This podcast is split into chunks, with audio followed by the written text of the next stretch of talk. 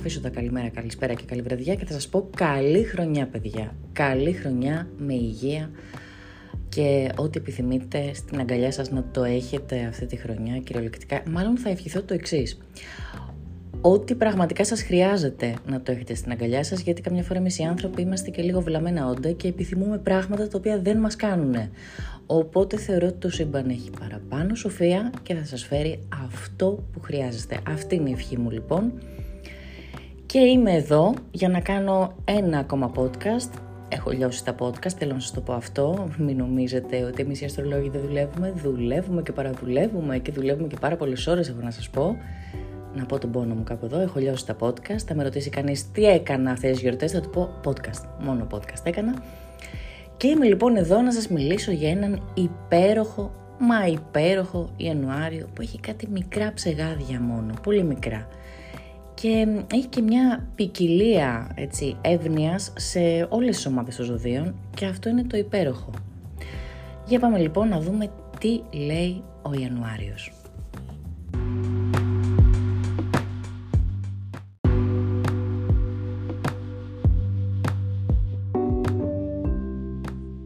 Και θα μου πεις τώρα, ρε κοπέλια, πόσα ναρκωτικά παίρνεις για αστρολόγος, και θα σου πω, αγαπημένα Φλιζάρ, δεν έχω κάνει καταρχάς ποτέ στη ζωή μου ναρκωτικά και αυτό είναι ένα κοινωνικό μήνυμα.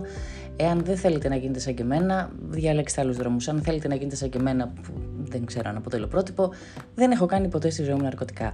Παρ' όλα αυτά όμως να σου πω το εξής. Ξέρω ότι θα με ρωτήσεις. Με δύο ανάδρομους πλανήτες και μου λες ότι ο μήνας ήταν υπέροχος. Θα σου πω, όλα είναι θέμα συνήθειας. Αν έχεις συνηθίσει από το πρωί μέχρι το βράδυ να τρως ξύλο και ξαφνικά διακοπεί λίγο το πολύ ξύλο και γίνει λίγο, θα πεις «Α, καλύτερη μέρα σήμερα». Οπότε, αν κρίνουμε από τους προηγούμενους μήνες που έπεσε πολύ ξύλο και τώρα πέφτει όχι μόνο λιγότερο, αλλά υπάρχουν και ωραίες άλλες όψεις, πάρα πολύ ωραίες.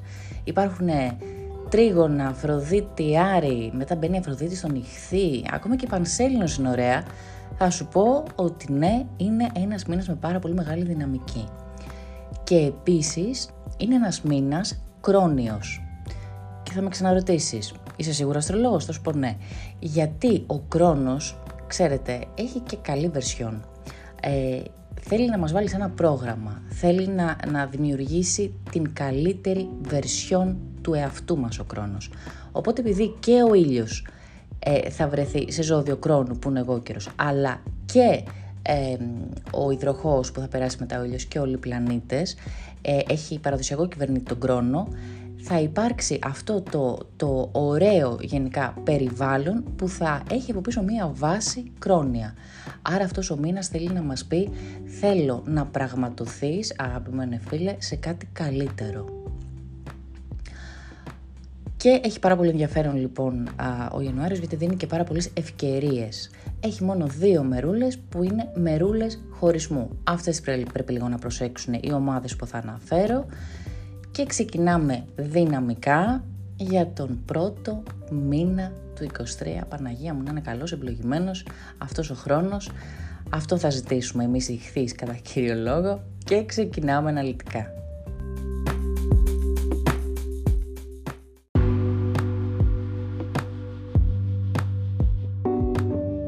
Και πριν ξεκινήσω αναλυτικά, που θα το πάρω κάποια στιγμή, αποφάσισα να ξεκινήσω αναλυτικά, θέλω να σας ρωτήσω, ρε παιδιά, το εξής. Γιατί φοβάστε τόσο πολύ τον ανάδρομο Ερμή? Γιατί? Και δεν φοβάστε τον ανάδρομο Άρη, αφού τον ζήσαμε τον ανάδρομο Άρη και συνεχίζουμε να τον ζούμε. Ο ανάδρομος Ερμής, θα το πω και θα το ξαναπώ, είναι μέχρι και λίγο συμπαθητικός γιατί είναι αστείος. Δηλαδή, σου φέρνει φάρσες. Κάθεται ως γκούφερ, που λέμε και στο χωριό μου στη Μάνη, κάθεται λοιπόν ως γκούφερ και σου λέει «Λοιπόν, θες να κάνεις καφέ? Τώρα θα σου χαλάσω την καφετιέρα». Μου συνέβη σήμερα αυτό. «Θέλεις να πας ένα ταξίδι? Θα σου χαλάσω το αυτοκίνητο». «Θέλεις...» Εντάξει, αυτό ήταν και πάρα πολύ αστείο, έχετε δίκιο. «Θέλεις να δώσεις ραντεβού? Θα στο κάνω εγώ σμπαράλια και θα βρεθείτε σε άλλη τοποθεσία και μήκος και πλάτος ο καθένας». Έχει τέτοια πράγματα μέσα τα οποία δεν είναι καταστροφικά, ενώ ο ανάδρομος Άρης που έχει μέσα και έντονη μορφή βίας είναι αυτός που έχει φέρει, έχετε δει τι έχει φέρει όλο αυτό το διάστημα, είναι επικίνδυνος. Απλώς υπάρχει μία ισιδαιμονία ότι ο ανάδρομος Άρης είναι καταστροφικός. Όχι παιδιά, δεν είναι. Είναι μέχρι και αστείος αυτό. Λοιπόν, ξεκινάμε να πούμε ότι ο Ιανουάριος έρχεται με μία συγκλονιστική όψη η οποία είναι Αφροδίτη Σύνοδο Πλούτωνα. Και αυτό συμβαίνει την πρώτη μέρα του χρόνου. Αυτό λοιπόν υποδηλώνει πολύ έντονες παθιασμένες καταστάσεις ερωτικές για τους εγώκερους, ταύρους, καρκίνους και μετά παίρνει λίγο η μπάλα και παρθένους, σκορπιούς, ηχθείες. Έντονα πάθη λοιπόν, έτσι ξεκινάει να μπει καλά ο χρόνος, με κίνκι καταστάσεις θα μπορούσα να πω και ερωτικές, και επίσης είναι και μία όψη του χρήματος και της εξουσίας. Αυτή η όψη λίγο μπορεί έτσι να φέρει πλάγιο με τοπικά κάποιες δυσκολίες σε κρυούς και καρκίνους ίσως λίγο περισσότερο και ζυγούς των τελευταίων 3 ημερών. Αλλά γενικότερα δεν θα την έλεγα εγώ άσχημη όψη, εμένα μου αρέσει αυτή η όψη. Ουσιαστικά φέρνει χρήματα, δύναμη, δόξα και το ξαναλέω, πλούσια σεξουαλική ζωή.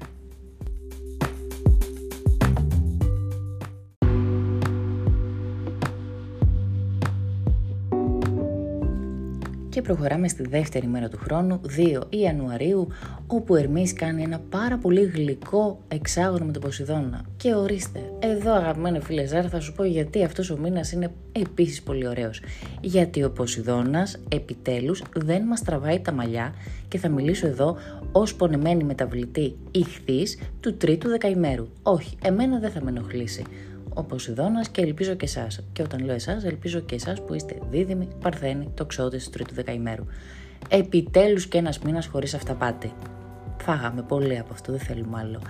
Λοιπόν, ο Ερμής στις 2 Ιανουαρίου λοιπόν τι κάνει, φέρνει έμπνευση, ωραία ρομαντικά λογάκια, διαίσθηση πάρα πολύ, ειδικότερα για εγώκερους και ηχθείς του 3ου δεκαημέρου, και επίσης ολοκληρώνει πάρα πολύ ωραία κάποια project που έχουν μια πνευματική δουλειά ή καλλιτεχνική δουλειά από πίσω, γενικά ένα πνευματικό περιεχόμενο. Εξαιρετική μέρα για ερωτική εξομολόγηση έχω να πω, πάρα πολύ ωραία μέρα. Την ίδια μέρα λοιπόν έχουμε και ένα άλλη μια όψη, η οποία είναι ο ήλιος που κάνει ένα τράγωνο με το Χείρονα.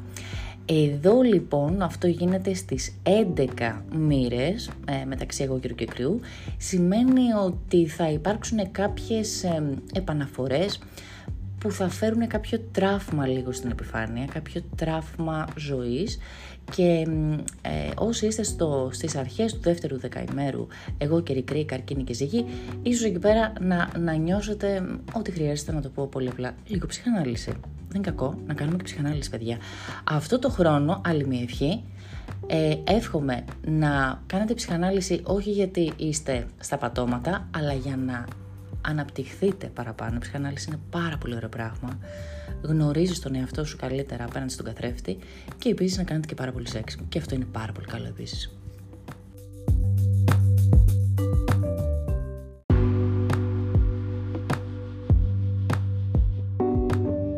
Και περνάμε στις 3 Ιανουαρίου που η Αφροδίτη αλλάζει ζωδιάκι, φεύγει από το βαρύγδουπο του εγώκερου, το λίγο κλειστό, το λίγο ξύλινο, και περνάει επιτέλους αυτό του αέρα, αυτό το έλα να μιλήσουμε ρε παιδάκι μου, έλα να πούμε πράγματα, έλα να φιλοσοφήσουμε. Λοιπόν, η Αφροδίτη εδώ πέρα ευνοεί πάρα πολύ τα ζώδια του αέρα. Δίδυμοι και ζυγοί, καλησπέρα και καλές βραδιές. Θα ευνοήσει σε δεύτερο επίπεδο και κρυούς και λέοντες και τοξότες. Και εδώ πέρα, παιδιά, μια Αφροδίτη στον υδροχό, η οποία αυτό κρατήστε το και στο γενέθλιο χάρτη αν έχετε, θέλει φιλία, θέλει άνεση, θέλει συζήτηση. Ένας άνθρωπος με Αφροδίτη στον υδροχό θέλει πρώτα να γίνει φίλος σου και μετά εραστή σου. Μια Αφροδίτη στον υδροχό δεν σηκώνει ζήλιες, δεν σηκώνει εκτιτικότητες, είναι ένα free spirit που έχει να σου πει πάρα πολύ ωραία πράγματα και είναι μια Αφροδίτη πάρα πολύ ερωτεύσιμη. Οπότε αυτό το κλίμα κρατάει μέχρι και στα τέλη Ιανουαρίου που η Αφροδίτη θα μπει στον έξοχο ηχθή, που εκεί είναι ακόμα μια καλύτερη θέση, αλλά όλο αυτό το διάστημα ζούμε λίγο αυτό το free love και το λίγο spiritual, αυτό το πνευματικό, το έλα να σου πω και να μου πεις και να μοιραστούμε ιστορίες. Στις 4 Ιανουαρίου λοιπόν η Αφροδιτούλα κάνει μία έξοχη όψη με το Δία. Στην πρώτη μοίρα υδροχόου και του Δία στον κρυό. Αυτό λοιπόν ευνοεί πάρα πολύ διδύμους και ζυγούς και μετά λέοντες και τοξότες. Παιδιά, εδώ θα ερωτευτούμε. Όσοι, και θα ρωτηθείτε συγκεκριμένα, όσοι είστε στην πρώτη μοίρα αρχές, γεννημένοι δηλαδή τις πρώτες ημέρες των ζωδίων αυτών, ή έχετε την Αφροδίτη σας σε αυτά τα σημεία. Μια μικρή παρένθεση εδώ, θα προσέχετε και θα γνωρίζετε το δεκαήμερο που έχετε και τον οροσκόπο σας. Έτσι, γιατί θα πρέπει, όχι απλά να ακούμε τον οροσκόπο, νομίζω έχουμε περάσει τη σχέση μας σε άλλη βάση. Έτσι. Ακούτε πλέον και τον οροσκόπο σας και πρέπει να ξέρετε και το δεκαήμερο του οροσκόπου σας, και αυτό θα μου πεις, κοπελιά, πού θα το βρω? Θα μπει σε ένα site αστρολογικό. Θα μπει στο site της φίλης σας Συμπίλιου, θα μπει στο astro.com, θα μπει στο myhoroscope.gr. Ψάξε λίγο να τα βρεις, δεν είναι όλα έτοιμα, πρέπει λίγο να τα ψάξεις. Λοιπόν, και θα γνωρίζετε και που έχετε την Αφροδιτούλα σας. Γιατί εδώ πέρα, παρένθεση στην παρένθεση, θα σας ετοιμάσω και ένα πάρα πολύ ωραίο post τις επόμενες ημέρες, που θα σας λέω το 23, θα βρείτε που είναι η Αφροδίτη σας πρώτα και μετά θα σας εξηγώ εγώ. Εάν έχεις την Αφροδίτη σε αυτές τις μοίρες αυτού του ζωδίου, τότε θα είναι πάρα πολύ ευνοϊκό διάστημα για σένα ο τάδε μήνας, ή θα είναι επικίνδυνος ο τάδε μήνας για χωρισμό. Ναι, οπότε πρέπει να ξέρετε το χάρτη σας απ' έξω και ανακατωτά. Λοιπόν, 4 Ιανουαρίου να ξαναγυρίσω κλείνοντας παρενθέσεις.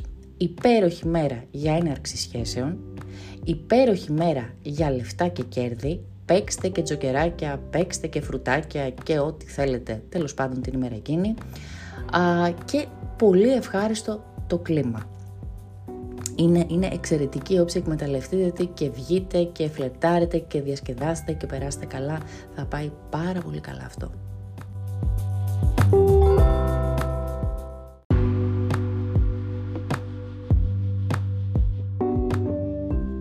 Και περνάμε στις 5 Ιανουαρίου που ο ήλιος κάνει ένα υπέροχο μοναδικό τρίγωνο με τον ουρανό στις 15 μοίρες μεταξύ Αιγόκαιρο και Ταύρο. Εδώ λοιπόν αγγίζουν τα καλά νέα την άλλη ομάδα των ζωδίων.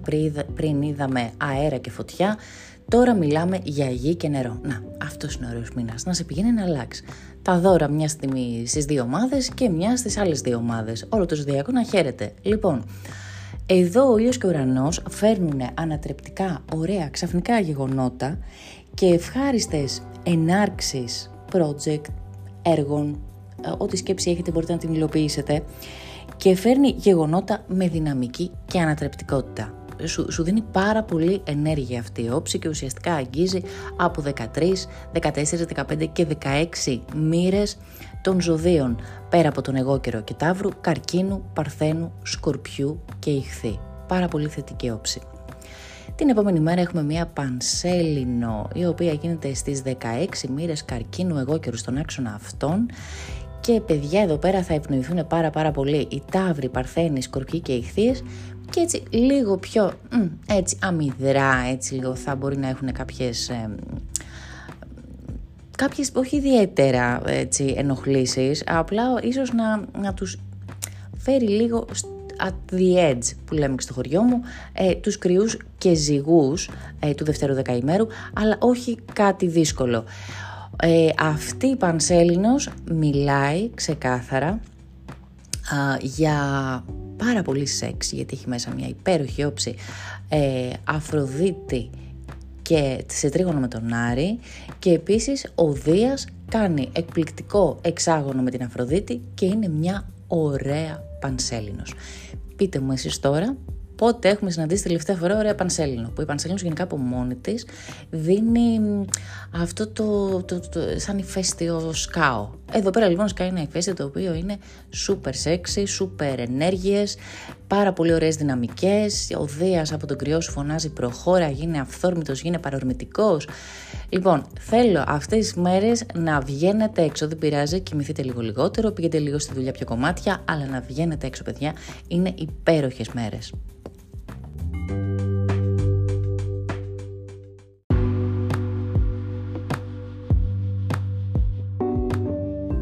Και περνάμε στις 7 Ιανουαρίου, εκεί κοντά στα Θεοφάνεια, που ο ήλιος κάνει σύνοδο με τον Ερμή. Και δεν κάνει απλά με τον Ερμή, κάνει με τον ανάδρομο Ερμή. Πράγμα που σημαίνει, το έχουμε ξαναπεί, το έχετε δει και στα post που έχω βάλει, καλώς τα παιδιά τα πρώην. Εδώ λογικά θα μπλέξετε με συζητήσεις για το παρελθόν, θα μιλήσετε για τις παλιές σχέσεις, θα σας αναγκάσουν ίσως κάποιοι να θυμηθείτε τα παλιά. Ήδη κάποιοι έχετε δεχτεί τις επιστροφές, καταστροφές. Και κατά κύριο λόγο αυτοί, να το ξαναπώ, που δέχονται επιστροφές, καταστροφές είναι οι εγώκεροι, οι καρκίνοι, οι παρθένοι και όσοι έχουν οροσκόπο παρθένο ή οροσκόπο καρκίνο. Αυτή η όψη λειτουργεί σε εσάς, παιδιά, καλή τύχη εύχομαι. Και να πω εδώ πέρα συμπληρωματικά ότι αυτή η όψη λειτουργεί πάρα πολύ θετικά και για ταύρους, καρκίνους, παρθένους, σκορπιούς και ιχθύες. Συζητήσεις και πάρα πολύ καλές επικοινωνίες, το οποίο μπορεί να αφορά και παλιά σχέδια, παλιά πλάνα. Γενικότερα με τον ανάδρομο Ερμή, αυτά στα don'ts που υπάρχει στη λίστα, τα don'ts λοιπόν που έχουμε, είναι να μην ξεκινάμε καινούργια σχέδια, έτσι. Οπότε, καλό είναι αν γνωρίσετε κάποιον με ανάδρομο Ερμή, κρατήστε το λίγο να τελειώσει ο ανάδρομος Ερμής για να ξεκινήσετε μια σχέση, έτσι, κάντε έτσι ένα casting από ερωτικά και πείτε εσένα σε κρατάω, περίμενε και μόλις περάσει ο ανάδρομος Ερμής ξεκινάμε. Ναι, είναι μια πάρα πολύ καλή εποχή να το κάνετε αυτό. Παράλληλα μπορείτε να κοιτάτε λίγο και τι έχετε στην ατζέντα του παρελθόντος. Να πεις ο Γιάννης, ο Κώστας, ο Τάκης, τι μας λένε αυτοί από το παρελθόν. Αξίζει τον κόπο? 99,99% δεν αξίζει. Στο 0,0001, τι να σας πω, ξαναδείτε το.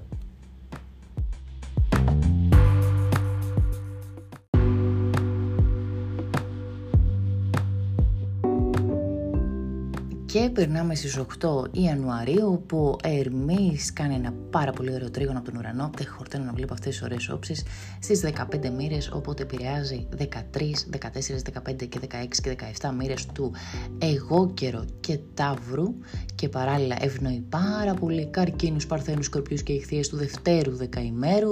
Και εδώ πέρα μας λέει ότι αν σου έρθει κάποια θεόκουλη ιδέα στο μυαλό και πεις πω πω αυτό το πράγμα να το σημειώσω κάπου την ώρα που κοιμάσαι, ξυπνάτε και λέτε να το σημειώσω κάπου αυτό, δεν ξέρω τι είναι αυτό, επαγγελματικό, καλλιτεχνικό ή αριθμή του Τζόκερ, δεν ξέρω τι έμπνευση θα έχεις, αλλά κράτα αυτή την ιδέα που έχεις, γιατί ο ουρανός μιλάει για κάτι το πρωτοποριακό, το καινοτόμο, το ξαφνικό επίσης και ο Ερμής μιλάει για επικοινωνία, νόηση και σκέψη.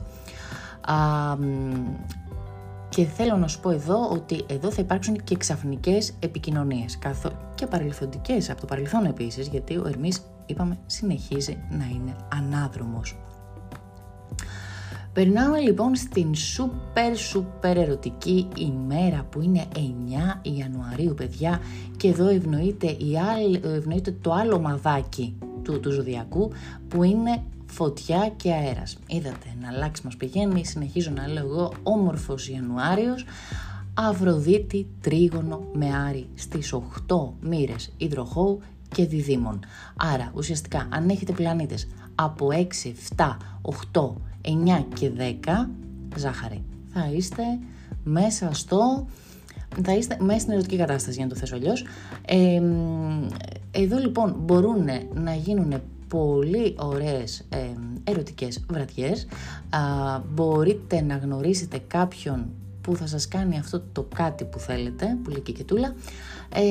Και τι να πω, δημιουργία, χαρά, έρωτας, τα πάντα. Είναι και έναρξη σχέσεων και νέες γνωριμίες εδώ πέρα, έτσι. Είναι πάρα πολύ ωραία όψη. Και συνεχίζουμε 11 Ιανουαρίου, ο Ερμής κάνει τετράγωνο με το Χείρον.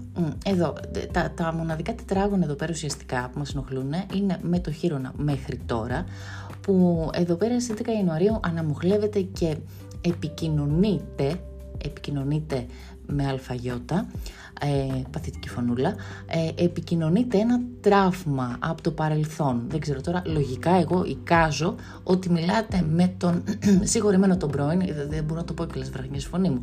Μιλάτε λοιπόν με τον πρώην και του λέτε «Μα με πλήγωσες, μα με έκανες, μα με έρανες». Αυτό είναι το τραύμα, παιδιά, και αυτό συμβαίνει στις 12 μοίρες εγώκερου Κρυού και επηρεάζει και καρκίνους ζυγούς του δευτέρου δεκαημέρου, από εκεί 11, 12, 13. Λοιπόν, είναι μια μέρα που εκτονώνει στο τραύμα και λίγο ξύνει, λίγο και πληγεί. Περνάμε στις 12 Ιανουαρίου που η Αφροδίτη κάνει ένα εξάγωνο με το Χείρονα. Ο Χείρονας δίνει και ωραία πράγματα όταν είσαι καλή όψη και αυτό συμβαίνει στις 12 υδροχό κρύο. Τι ωραία έχω την Αφροδίτη μου εκεί, παιδιά. Χαίρομαι μόνη μου, να το πω κι εγώ κάπου. Και ευνοεί πάρα πολύ 11, 12, 13 μοίρες υδροχόου κρυού, το δεύτερο δεκαήμερο δηλαδή, και δίνει εύνοια και σε διδήμους, ζυγούς, λέοντες και τοξότες. Εδώ λοιπόν έρχεται το ερωτικό χάδι, που είναι και συναισθηματικό χάδι όμως. Είναι μια πάρα πολύ ωραία ευκαιρία να δημιουργηθεί μια σχέση και να σας χαϊδέψει τα μαλάκια η Αφροδίτη και να σας πει «Έλα από εδώ, έχω και για σένα λίγο στοργή και αγάπη, έλα σου έχω κάτι καλό, τσέκαρε το λίγο». Σως επίσης και όσοι έχετε Αφροδίτη σε αυτές τις μοίρες. Για να δούμε.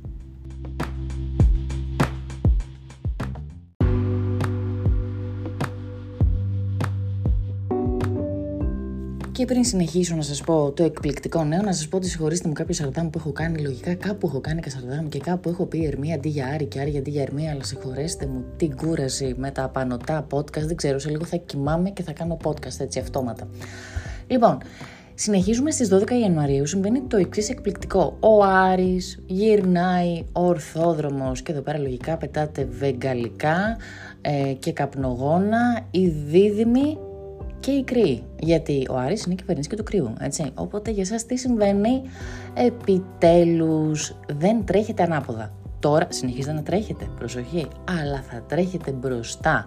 Και τώρα θα κυνηγήσετε το στόχο, γιατί τόσο καιρό τρέχατε προς τα πίσω και έλεγες «Μα γιατί είναι όλα ανάποδα?» Όλα λοιπόν, παιδιά, ήταν ανάποδα, όπως ήταν το πάρτι του Ενλευκό που έλεγε όλα ανάποδα, και αρχίζει λίγο και εξομαλύνεται η κατάσταση. Μπαίνουμε σε μια κανονικότητα. Το κατοστάρι συνεχίζεται να το τρέχετε οι δίδυμοι, αλλά τώρα θα είναι με κάποιο στόχο που τον βλέπετε.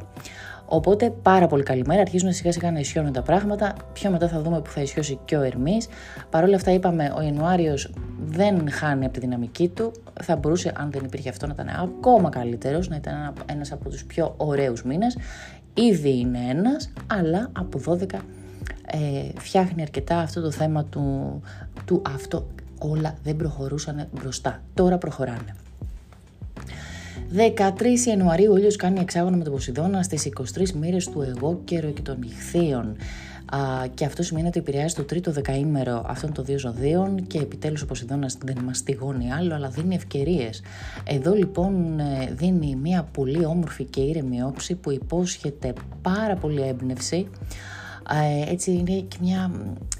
Εγώ θα λέγω ότι είναι μια όψη ευγένειας αυτή, ήλιος εξάγωνο Ποσειδώνας. Έτσι, με το σεις και με το σας, μιλάμε μεταξύ μας οι άνθρωποι, δεν βριζόμαστε και ανταλλάσσουμε και ωραίες ιδέες και ρομαντικές και με έμπνευση πλάνα. Κατεβάζετε κάτω καλλιτεχνικές ιδέες πάρα πολλές. Είναι μια γλυκιά όψη λοιπόν αυτή που επηρεάζει επίσης και ταύρους, καρκίνους, παρθένους και σκορπιούς του τρίτου δεκαημέρου. Αν έχετε κάποιο σχέδιο ή πλάνο, το ξαναλέω, το οποίο θέλει μέσα ίστρο και έμπνευση, βάλτε το κάτω εκείνη την ημέρα. Και να περάσουμε λίγο και στις κόκκινες γραμμές εδώ πέρα, που η πρώτη δύσκολη μέρα του μήνα είναι η 15 Ιανουαρίου, που είναι μία όψη που ενέχει μέσα την πιθανότητα χωρισμού. Για ποιους? Για αυτούς που λίγο πιο πάνω περνάγανε καλά. Έτσι είναι, παιδιά, τα άστρα, έτσι είναι. Τη μια περνάς καλά, την άλλη. Λοιπόν, η Αφροδίτη κάνει τετράγωνο με τον ουρανό στις 14 μοίρες υδροχόου ταύρου και επηρεάζει πάρα πολύ και λέοντα σκορπιό εδώ πέρα, τα δεύτερα δεκαήμερα. Εδώ πέρα λοιπόν ξαφνικά γεγονότα. Θα μου πεις από την άλλη, μπορεί να είναι και ένας ξαφνικός έρωτας. Δεν το αποκλείω αυτό, γιατί εδώ πέρα, δόξα τω Θεώ, λείπει ο χρόνος. Αλλά εδώ θα σου είναι, εδώ τώρα είναι ανάλογα με το χάρτη το δικό σου. Τι λέει ο χάρτης ο δικός σου, παιδιά, και αυτά είναι που λέω ότι η αστρολογία θέλει μία γνώση παραπάνω, γιατί μία διέλευση που συμβαίνει τώρα, αν τη ρίξεις πάνω μπαπ στο χάρτη σου, θα βγάλεις διαφορετικά συμπεράσματα σε κάθε χάρτη. Αν δηλαδή εκεί πέρα εσύ έχεις και ένα δία κάπου εκεί κοντά και συνωμοτεί, αυτό είναι ευχάριστο. Αν έχεις ένα κρόνο εκεί κοντά και χτυπιέται, είναι χωρισμός. Πάντως δεν είναι και η πιο ευχάριστη όψη, όχι, με μεγάλες πιθανότητες να υπάρξουν ξαφνικοί χωρισμοί ή ξαφνικοί κεραυνοβόλοι έρωτες. Περνάμε στις 18 Ιανουαρίου που ο ήλιος κάνει σύνοδο με τον Πλούτονα στις 28 μοίρες του εγώ καιρό. Τώρα αυτό είναι μία όψη διπολική, δηλαδή έχει δύο αναγνώσεις. Για κάποιους αυτό σημαίνει ότι θα πάρουν στα χέρια τους πάρα πολύ μεγάλη δόξα, δύναμη, χρήματα, θα αποκτήσουν εξουσία. Και αυτοί είναι οι εγώκεροι, οι ταύροι, οι παρθένοι, οι σκορπιοί και οι χθείς των τελευταίων ημερών, 2-3 τελευταίων ημερών. Και για κάποιους θα είναι μία εξουσία που τους ενοχλεί. Και αυτοί θα είναι οι κρυοί, καρκίνοι και ζυγοί των τελευταίων ημερών, που όμως δεν είναι καταστροφική όψη, γιατί είναι ο ήλιος με τον Πλούτονα, δεν είναι ο Κρόνος με τον Πλούτονα, ναι. Και περνάμε λοιπόν στις 18 Ιανουαρίου που εδώ σταματάει ο Ερμής να είναι ανάδρομος και γίνεται ορθόδρομος στον εγώ καιρό και αλληλούια παιδιά. Και επίσης η επικοινωνία αρχίζει λοιπόν και έρχεται σε μια αποκατάσταση και πλέον φεύγουν σαν σύννεφο έτσι και οι πρώην από το προσκήνιο και επιτέλους γυρνάμε σε μια κανονικότητα τώρα και με Άρη και με Ερμή ορθόδρομο. Στις 20 Ιανουαρίου ο ήλιος μπαίνει στον Εντροχό και αυτό βοηθάει πάρα πολύ τα ζώδια του αέρα και μετά της φωτιάς, δηλαδή κρυούς, διδύμους, λέοντες, ζυγούς και τοξότες. Και την επόμενη ακριβώς μέρα, 21 Ιανουαρίου, έχουμε μία όμορφη θα πω νέα σελήνη. Για κάποιους θα είναι λίγο ζώρικη, αλλά γενικότερα αυτή η όψη, αυτή η νέα σελήνη είναι νέα ξεκινήματα, τα οποία ουσιαστικά φέρνουν και μέσα την έννοια της δύναμης μαζί με τον Πλούτονα.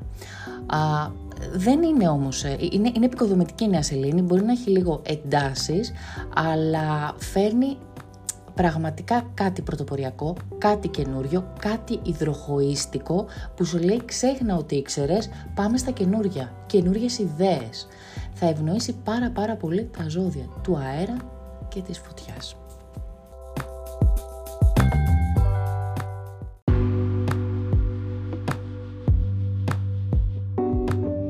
Αυτή η νέα σελήνη λοιπόν, παρόλο που έχει τεράστια δυναμική μαζί με τον Πλούτονα που συμβαίνει εκεί η παρεούλα και ο Πλούτονας δίνει δύναμη, εξουσία, επαγγελματικά πλάνα, συμφωνίες, είναι πάρα πολύ ωραίο αυτό, ειδικότερα για αυτούς που έχουν γεννηθεί στις πρώτες μοίρες αέρα και φωτιάς, ενέχει όμως και ένα στοιχείο χωρισμού, ναι. Δεν είναι η τέλεια νέα σελήνη, παρόλο που εδώ διαφέρει που ανήκεις, που έχεις πλανήτες. Είπαμε, πρέπει να ξέρετε παιδιά το χάρτη σας.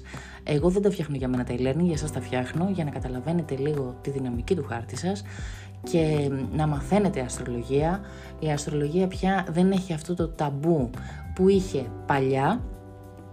Η αστρολογία θα είναι το next best think για τα επόμενα 20 χρόνια, σας το υπόσχομαι αυτό το πράγμα, επιτέλους να ανοίξουμε όλοι λίγο τα μυαλά μας και να δούμε ότι υπάρχουν και κάποια μαθηματικά στη ζωή μας που μας δείχνουν κάποιες τάσεις. Δεν είναι βίβλος, δεν είναι αυτό που λέμε «Α, το λέει, το άστρο θα γίνει», οπωσδήποτε έτσι, όχι, είναι οι βοηθητικές τάσεις που πρέπει να γνωρίζουμε πότε είναι αρνητικές και πότε είναι θετικές για να είναι σαν να έχουμε πάρει ομπρέλα στη βροχή. Κλείνει η παρένθεση. Οπότε, τι εννοώ με αυτό, να μάθετε τον χάρτη σας. Και αν θέλετε να τον μάθετε, εγώ είμαι εδώ, χωρίς να θέλω να σας το πουλήσω τώρα αυτό, αλλά να σας βοηθήσω. Και συνεχίζει η παρένθεση γιατί δεν μπορεί να κλείσει. Επειδή μου ζητάτε πάρα πολύ σε DM να σας κάνω προσωπική πρόβλεψη και παιδιά αυτό είναι αδύνατο να συμβεί, καθότι δεν έχω βρει την εκλονοποίηση ακόμα, αν τη βρείτε εσείς να μου το πείτε. Μπορώ να σας βοηθήσω όμως, εάν διαβάσετε το e-learning αστρολογίας που έχω φτιάξει, πόσοι το έχουν πάρει, με έχουν εκπλήξει και έχουν μάθει το χάρτη τους και έχουν μάθει τα πολύ αρχικά της αστρολογίας, τα οποία είναι πάρα πολύ βασικά για να κατανοείτε λίγο τις διελεύσεις.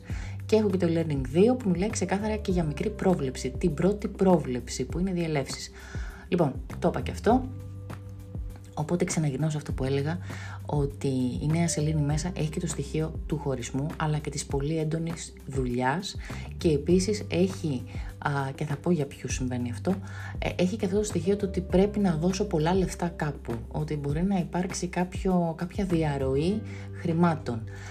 Αυτοί λοιπόν που θα ζοριστείτε σε αυτό το κομμάτι, είστε του τρίτου δεκαημέρου ή σταθεροί, όπου εκεί πέρα βιώνετε την όψη Αφροδίτη, σύνοδος Κρόνος.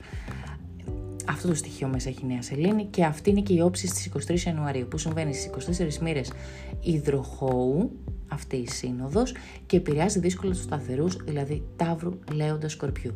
Ξεκινάει λοιπόν το τρίτο δεκαήμερο των σταθερών τώρα να ενοχλείται, και αυτό θα είναι μέχρι το Μάρτιο, παιδιά. Και περνάμε στις 22 Ιανουαρίου, που άλλος ένας πλανήτης, που είναι έτσι πιο βούδας αυτός ο πλανήτης, έτσι κάθεται εκεί πέρα ήρεμος, αν τον ενοχλήσει κανείς σηκώνει και μια σφαλιάρα, αλλά κάθεται εκεί πέρα μόνος του ήρεμος πάνω στα βουνά και είναι πάνω στον Ταύρο αυτή τη στιγμή. Ο ουρανός γυρνάει ορθόδρομος. Αυτό είναι πάρα πολύ καλό, γιατί βλέπουμε τρεις σημαντικούς πλανήτες να γυρνάνε ορθόδρομοι τον Ιανουάριο. Ορίστε. Τυχαία, λόγω για τον Ιανουάριο είναι καλός μήνας. Λοιπόν, στις 14 μοίρες συμβαίνει αυτό. Ο ουρανός γυρνάει ορθόδρομος. Ο ουρανός γενικά δεν κάνει μεγάλες κινήσεις. Κάθεται ήρεμα εκεί πέρα και κινείται στις μυρούλες του. Περνάμε στις 25 Ιανουαρίου, που ο ήλιος κάνει ένα πάρα πολύ όμορφο εξάγωνο με το Δία και χαρίζει ευκαιρίες σε υδροχώους, κρυούς, δίδυμους, λέοντες, ζυγούς και τοξότες να κάνουν ένα νέο ξεκίνημα ζωής. Τώρα μπορείτε να κάνετε νέο ξεκίνημα, σας το δίνω 100% με όλους τους πλανήτες που έχουν γυρίσει ορθόδρομοι, και να πείτε τώρα ξεκινάω αυτό που πάντα ήθελα, τώρα μου δίνονται νέες ευκαιρίες, τώρα έχω μια πάρα πολύ ιδέα, τώρα έχω πάρα πολύ τύχη.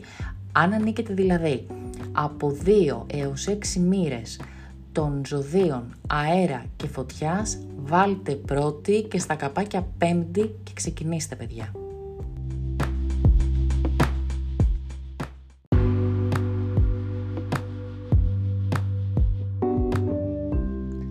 Και περνάμε στις 27 Ιανουαρίου, που ο Ερμής πάλι κάνει ένα τετράγωνο με το Χείρονα. Το είδαμε και πιο πάνω αυτό, απλά είναι ανάδρομος, ήταν ανάδρομος ο Ερμής, και τώρα ουσιαστικά περνάει ξανά στη σκιά του, περνάει σε αυτές τις μοίρες δηλαδή που έχει ήδη διανύσει, και αυτή η επιρροή των πρώην δεν έχει φύγει ακόμα, ενώ έχει φύγει ο Ερμής από την ανάδρομη κίνηση, διανύει όλο αυτό το διάστημα που είχε κάνει όμως, και αυτό λέγεται σκιά, και αυτό σημαίνει ότι ακόμα τα θέματα αυτά αναμοχλεύονται. Άρα λοιπόν εδώ εικάζω ξανά ότι πάλι σούξου-μουξου μαντελάκια με τους πρώην και άφησε με ήσυχη, λες εσύ ήσυχο, και ο άλλος ή η άλλη σου λέει μα όχι, λέει να το ξαναδούμε, και λες δεν μας παρατάς, σε παρακαλώ πάρα πολύ, και μωρό μου sorry, έχω βρει καλύτερο αγόρι και σας το εύχομαι παιδιά, και αγόρι και κορίτσι. Λοιπόν, ο Ερμής λοιπόν ξανακάνει τετράγωνο με το Χείρονα, αναμοχλεύει αυτό το τραύμα, και αφορά λοιπόν τους ίδιους με το προηγούμενο τραύμα και πιο πάνω. Ακριβώς στις 11, 12 και 13 μοίρες εγώ και Ρουκρίου, Καρκίνου και Ζυγού. Εσείς με κάτι ψιλοβασανίζεστε αυτό το διάστημα, το οποίο σας είναι ψυχοθεραπευτικής χρειάς. Κάτι θέλετε να μπαλώσετε και θα το φτιάξετε, θα το ρυθμίσετε, γιατί μετά θα περάσει και ο Δίας από εκεί και θα το απαλύνει και θα το κλείσει το τραύμα. Έχουμε δρόμο αυτό, θα γίνει μέχρι την Άνοιξη. Λοιπόν, τώρα 27 Ιανουαρίου η Αφροδίτη μπαίνει σε ένα υπέροχο ζώδιο που της ταιριάζει πάρα πολύ, είναι το εξοχικό της λοιπόν παιδιά, η Αφροδίτη μπαίνει στο εξοχικό της, και ποιο είναι το εξοχικό της? Τα ψάρια, ηχθείς. Και αυτή η θέση ευνοεί πάρα πολύ τους εγώκερους, τους Σταύρους, τους Καρκίνους, τους Παρθένους, τους Σκορπιούς και φυσικά τους ηχθείς. Όλο αυτό το διάστημα λοιπόν από τα τέλη Ιανουαρίου και μέχρι τον Φεβρουάριο θα είμαστε πιο απαλοί στα συναισθηματικά μας, θα είμαστε πιο δοτικοί,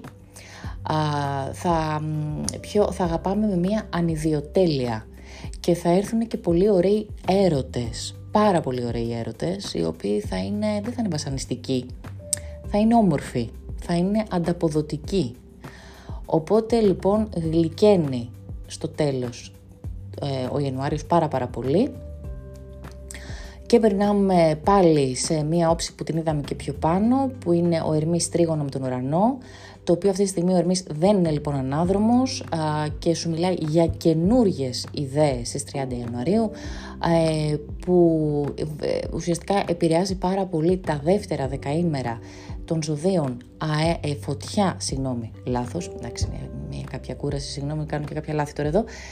επηρεάζει τα δεύτερα δεκαήμερα γης και νερού, δηλαδή εγώκερο, ταύρο, καρκίνο, παρθένο, σκορπιό και ιχθύ. Από 13 έως 15 μοίρες. Εκεί λοιπόν επικοινωνιακά φυσάτε, οι πάρα πολύ ωραίες ιδέες υπάρχουν, ξαφνικές επικοινωνίες με θετική χρειά και ξεκινάτε και πολύ ωραία πράγματα που μπορούν να ενέχουν επίσης social media, ίντερνετ, τεχνολογίες, έτσι μην το ξεχνάμε αυτό.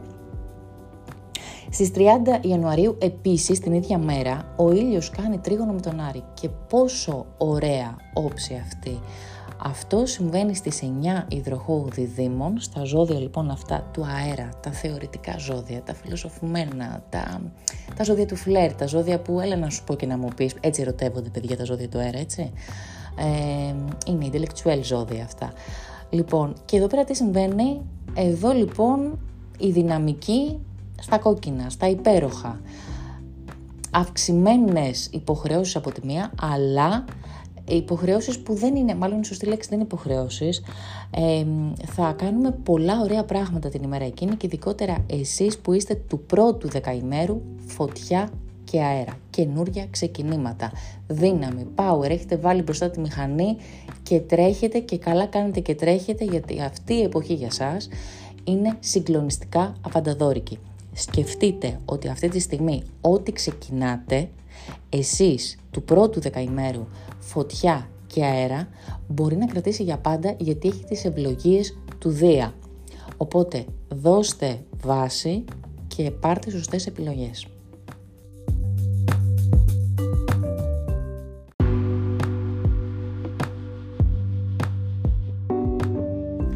Και κάπου εδώ αγαπημένοι φίλοι τελείωσε η ανάλυση του Ιανουαρίου. Να θυμίσω κάτι πάρα πολύ σημαντικό, ότι μέχρι τον Φεβρουάριο θα επανέρχονται γεγονότα τα οποία ξεκίνησαν το καλοκαίρι και εκτελήχθηκαν και Σεπτέμβριο και Οκτώβριο, γιατί ο Δίας ουσιαστικά διανύει τη σκιά του που είχε κάνει μέχρι τότε. Οπότε είναι πάρα πολύ πιθανό γεγονότα που εμφανίστηκαν, αν γνωρίσατε τότε κάποιον έρωτα, κάποια δουλειά ξεκινήσατε, να επανέλθει τώρα. Και θεωρώ ότι ο Ιανουάριος είναι ένας όμορφος μήνας για ξεκίνημα, αν μη τι άλλο μαζί με τις μικροαναποδιές που έχει κάπου μέσα στα μισά ισιώνει, δίνει πάρα πολλές ευκαιρίες, δίνει πάρα πολλές ευκαιρίες για στόχους και επαγγελματικούς και οικονομικούς και ερωτικούς και συναισθηματικούς και ό,τι θέλετε, και για να δείτε λίγο πάλι τα τραύματά σας και να δείτε πώς θα τα αντιμετωπίσετε. Είναι ωραίος μήνας, είναι ένας μήνας που θέλει να μας βάλει σε μια άλλη φόρμα, να κάνει, το είπα και πριν, να μας βγάλει την καλύτερη βερσιόν του εαυτού μας, και νομίζω ότι αυτό θα το φωνάξει και το 23 γενικότερα. Θα σας βάλω και ένα post, όπως σας είπα και στην αρχή, που αφορά τις μοίρες της Αφροδίτης σας, να σας πω ποιοι θα ευνοηθούν και ποιοι πρέπει να προσέξουν πάρα πολύ, γιατί μπορεί να έχουν αναποδιές στα ερωτικά τους. Οπότε ψάξτε να βρείτε, να φτιάξετε το χάρτη σας και να βρείτε σε ποια μοίρα και σε ποιο ζώδιο είναι η Αφροδίτη σας. Να σας πω ότι ευχαριστώ πάρα πολύ για την άπλετη αγάπη που μου δείχνετε και την εμπιστοσύνη, ακόμα και για τα νέα που μοιράζεστε με μένα, χωρίς να μου χρειάζεται ας πούμε να σας πω τη γνώμη μου, απλά θέλετε να μοιραστείτε τα νέα μαζί μου, να μου πείτε και τα ευχάριστα που σας συμβαίνουν. Να ευχαριστήσω πάρα πολύ για την προσέλευση στα ιδιαίτερα μαθήματα αστρολογίας που έχω ξεκινήσει και ξεκινάνε τώρα τον Ιανουάριο, αλλά και για το e-learning που μαθαίνετε αστρολογία. Και πόση χαρά εγώ που σας κάνω σαν τα μούτρα μου και να βγαίνουμε έξω όλοι και να μιλάμε και να λέμε, να νοούμαστε με όψεις και να λέμε Αφροδίτη, εξαγώνω Άρης, καταλαβαίνεις καταλαβαίνω σου λέει ο άλλος, και γύρω να σε κοιτάνε σαν να μιλάς κινέζικα, μέχρι να μάθουν και αυτοί κινέζικα όμως, γιατί αυτός είναι ο στόχος, να μάθουμε όλοι κινέζικα. Λοιπόν, μαζί θα το περάσουμε και αυτό. Αυτό είναι κλεμμένο, να ξέρετε, από κάποιον άλλον αγαπημένο φίλο Ατάκα, αλλά μαζί θα περάσουμε και το 23, παιδιά, να είμαστε καλά, με υγεία, με αυθονία και ψυχική και σωματική υγεία, θα πω εγώ. Πάρα πολύ έρωτα, σεξ βεβαίως, γιατί το σεξ είναι και αυτό μια χαρά της ζωής, αλλά πολύ αγάπη και ό,τι κάνετε να το κάνετε με αγάπη. Και εδώ δεν κρατιέμαι τόσο καιρό, θα σας πετάξω ένα μικρό hint. Με πάρα πολύ αγάπη και εγώ λοιπόν σας ετοιμάζω κάτι πολύ μεγάλο το 23, το οποίο ακόμα δεν μπορώ να το ανακοινώσω, γιατί φτιάχνεται αυτή τη στιγμή, το οποίο είναι αυτό το παιδικό μου όνειρο, γιατί ως ηχθής αυτό το παιδικό όνειρο το είχα πάντα, να κάνω καλύτερο τον κόσμο, να δημιουργήσω κάτι που θα βοηθήσει πάρα πολύ τον κόσμο σε πάρα πολύ πρακτικό επίπεδο. Οπότε ναι, επιφυλάσσουμε για μια πάρα πολύ μεγάλη έκπληξη που κι εγώ ακόμα τσιμπιέμαι που μου συμβαίνει αυτό το τεράστιο project, για να κάνει τη ζωή όλων καλύτερη. Ακόμα και τη δικιά μου θα την κάνει καλύτερη. Οπότε αυτό θα ανακοινωθεί μέσα στο πρώτο εξάμηνο, ελπίζω τετράμηνο το 23, και θέλω να σε ευχηθώ μια υπέροχη, φανταστική, καταπληκτική χρονιά. Καλή συνέχεια.